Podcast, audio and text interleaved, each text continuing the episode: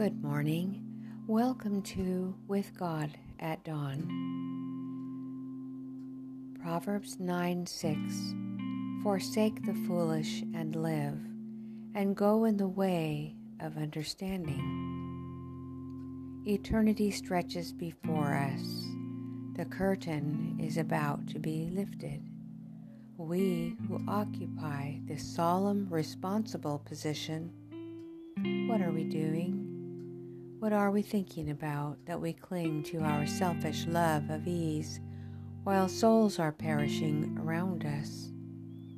Have our hearts become utterly callous? Cannot we feel or understand that we have a work to do for the salvation of others? Brethren, are you of the class who having eyes see not, and having ears hear not? Is it in vain that God has given you a knowledge of His will? Is it in vain that He has sent you warning after warning? Do you believe the declarations of eternal truth concerning what is about to come upon the earth? Do you believe that God's judgments are hanging over the people?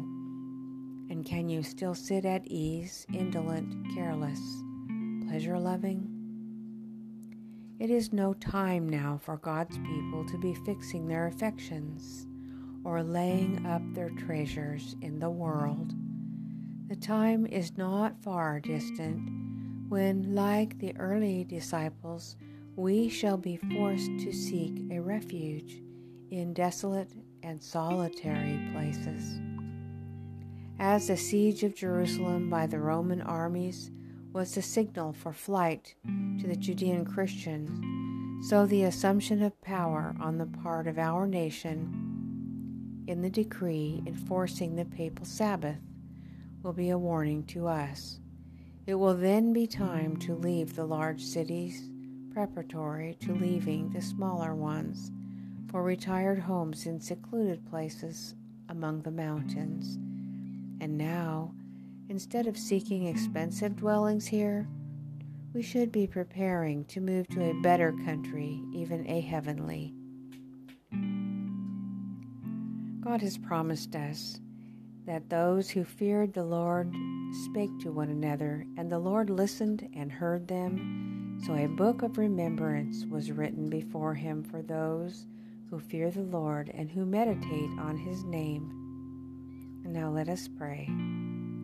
Dear Father, let me and this one listening think on your name as you expressed and proclaimed it in Exodus 34 5 through 7. Help us to be getting ready to leave this world for a better one and to reveal your goodness expressed in your name in our lives.